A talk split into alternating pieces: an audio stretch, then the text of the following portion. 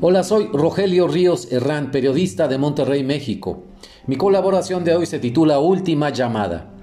Las elecciones presidenciales se llevan cada seis años los reflectores en México, pero en realidad son las elecciones legislativas de cada tres años, particularmente las de mitad de sexenio o intermedias, como las del 6 de junio, las que nos dan la medida real del presidente y su gobierno en turno.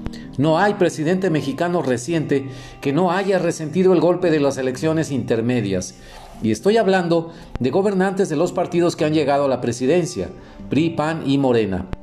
Desde 1997, año en que por primera vez el PRI perdió la mayoría simple en la Cámara de Diputados con un voto ciudadano que favoreció a los partidos de oposición, cada elección intermedia se considera como un plebiscito de mitad de sexenio sobre la actuación de la presidencia de la República. No son perfectas esas elecciones, por supuesto. Los ciudadanos no acuden a las urnas en la misma cantidad que cuando se trata de elegir a un presidente de la República. El interés decae mucho y es raro encontrar cifras de participación que se acerquen siquiera al 50% de los votantes a nivel nacional. En algunos estados y ciudades importantes de México, el abstencionismo puede ser muy elevado cuando se trata de elecciones para renovar congresos, tanto federal como locales, alcaldes y gobernadores. Recordemos esto siempre, la batalla por elevar la participación de los ciudadanos es, las urnas es añeja y necesita librarse desde cero en cada elección. El abstencionismo es el mal de la cultura cívica de los mexicanos.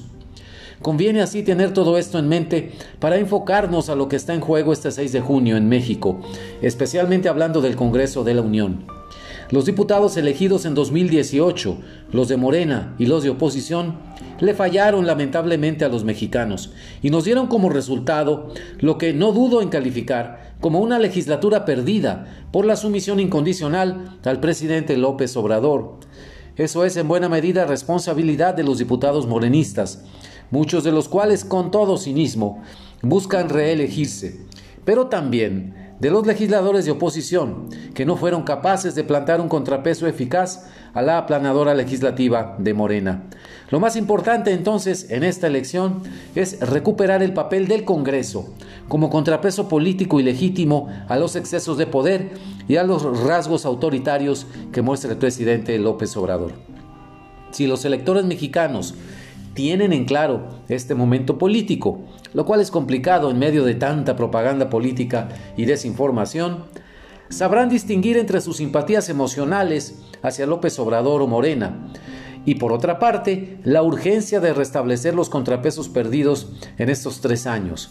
Para decirlo en una palabra, necesitamos diputados que verdaderamente sean diputados, no comparsas es una última llamada para recuperar el equilibrio en la vida institucional de México, pues su democracia es tan frágil que no aguantará otros tres años más del asedio del presidente López Obrador, quien pasa por encima de las leyes y no deja de polarizar a los mexicanos al enfrentarlos unos contra otros. A diferencia de la democracia en Estados Unidos, la cual resistió el embate del presidente Donald Trump y terminó por castigarlo en la elección del 2020, negándole su reelección en las urnas, el sistema político mexicano no tiene ni cohesión ni instituciones suficientemente fuertes para aguantar tantos golpes recibidos desde el Palacio Nacional.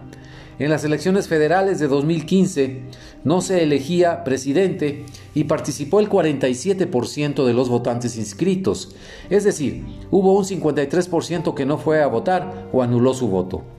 En las elecciones federales del 2018, en la cual se votó por presidente de la República, además de diputados y senadores, la participación fue de 63%, haciendo que disminuyera la cifra de abstencionismo al 37%. Si nos vamos un poco más atrás, sin embargo, veremos con claridad que cuando no se elige a un presidente, el abstencionismo crece en las elecciones federales del 2009, a la mitad del sexenio del presidente Felipe Calderón del PAN, los votantes sumaron 44% del total, un 56% de abstencionismo y votos anulados. En el año 2003, a la mitad del sexenio de Vicente Fox, la participación ciudadana fue de 41%, sin elegir presidente, una abstención de 59%. Y eso que estamos hablando del primer sexenio de alternancia en la presidencia de la República, al ganar en el, año 2000 el panista Vicente Fox y perder el PRI. Una elección presidencial por primera vez en su historia. Había motivos para esperar mayor participación de votantes, pero no sucedió así.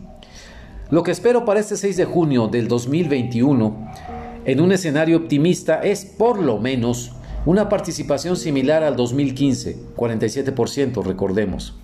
Con eso se podría evitar que Morena retenga la mayoría calificada en el Congreso. Así, aunque mantuviera la mayoría simple, sus diputados tendrán necesariamente que negociar con la oposición las iniciativas de ley enviadas por el presidente, lo cual es el proceso normal en las democracias más avanzadas, pero no en el México de hoy. El escenario puede volverse más optimista si los millones de jóvenes que tienen la posibilidad de votar por primera vez acuden a hacerlo a las urnas y estrenan su flamante credencial de elector. Puede suceder también que en los segmentos de más edad entre votantes, muchos mexicanos se sacudan su apatía tradicional y se presenten a sufragar. Desde 1997 tuvimos en México lo que se llamó gobiernos divididos. El presidente de la República es de un partido, pero la mayoría legislativa está en manos de otros partidos.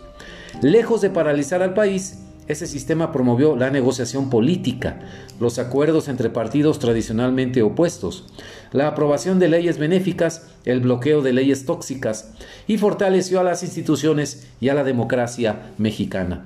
No fue un sistema perfecto, pero dio resultados.